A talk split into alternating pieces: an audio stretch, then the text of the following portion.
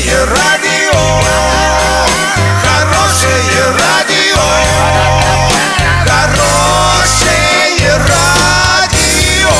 Радио Шансон. В студии с новостями Александра Белова. Здравствуйте. Подробнее обо всем. Подробнее обо всем.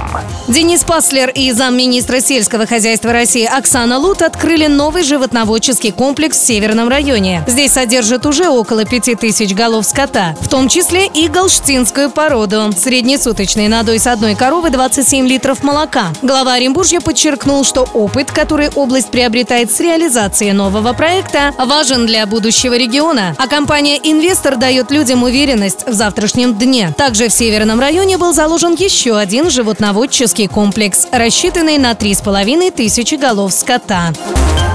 Окажитесь в прошлом вместе с Урал56.ру. Приходите 24 августа в День города Орска в Центральный парк, делайте историческое фото, ставьте хэштег «Ретро56» и получайте светящийся шарик. Уникальная фотозона будет доступна 24 августа с 17 до 20.00 для лиц старше 6 лет.